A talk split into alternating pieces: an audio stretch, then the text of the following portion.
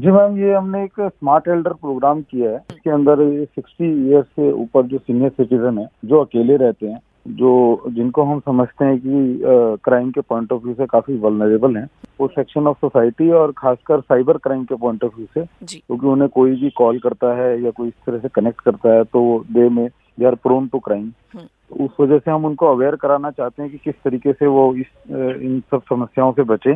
और कैसे अपने आप को सुरक्षित रखें तो वो उसमें एक हमारा ट्रेनिंग प्रोग्राम है जिसमें हम उन्हें स्मार्ट एल्डर बनाते हैं। तो ये बढ़िया सिक्सटी प्लस के अलावा थोड़ा ट्वेंटी फाइव या एटीन प्लस भी कर सकते हैं ज्वाइन बिकॉज़ क्राइम तो सबसे ज़्यादा हमारे साथ भी हो रहे हैं साइबर क्राइम की बात करें तो। जी मैम ये होना सभी के लिए चाहिए but since to start with we thought they are the most vulnerable from point of view क्योंकि वो अकेले रहते हैं और कहीं पे उनके साथ कुछ घटना हो जाए तो फिर वो उनको रिपोर्ट करने में भी दिक्कत आती है। यू आर राइट हमें सभी के साथ करना चाहिए। ठीक सर सर दूसरा मुझे ये जाना था कि किसी तरीके का कोई आपको एक स्टेटिस्टिक मिला था या आपने ऑब्ज़र्व किया कि क्राइम ज़्यादा साइबर वाले जो हैं वो इसी एज ग्रुप के साथ हो रहे हैं? जी हमारे पास कुछ फाइव थाउज़ेंड सीनियर सिटीजन है जो रजिस्टर्ड है। जी। और काफ़ी लोगों की शिकायतें आती थी की हमारे साथ इस तरह की हो रहा है ये क्राइम अच्छा, तो अच्छा। हमने सोचा की क्यों ना उनसे शुरुआत की जाए। अब वो दिन आ जाएगा पहले हमसे हमारे नाना नहीं पूछा करते थे ये कैसे इस बटन से क्या होगा? अब हमको उनसे पूछना पड़ेगा कैसे करते हैं? कैसे सेव करते हैं अपने फ़ोन को? दैट्स ग्रेट सर सर कोई पर्सनल uh, आपके घर में बड़े बुज़ुर्ग भी होंगे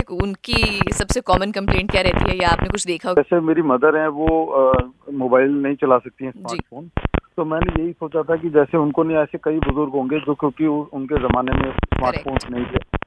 इसीलिए उनको एक तरीके से स्मार्टफ़ोन चलाना भी सिखाते हैं हम nice. ताकि वो व्हाट्सएप पे फेसबुक पे अपने परिचितों से कनेक्टेड रहें और वो अपनी लोनलीनेस को थोड़ा सा दूर कर सकें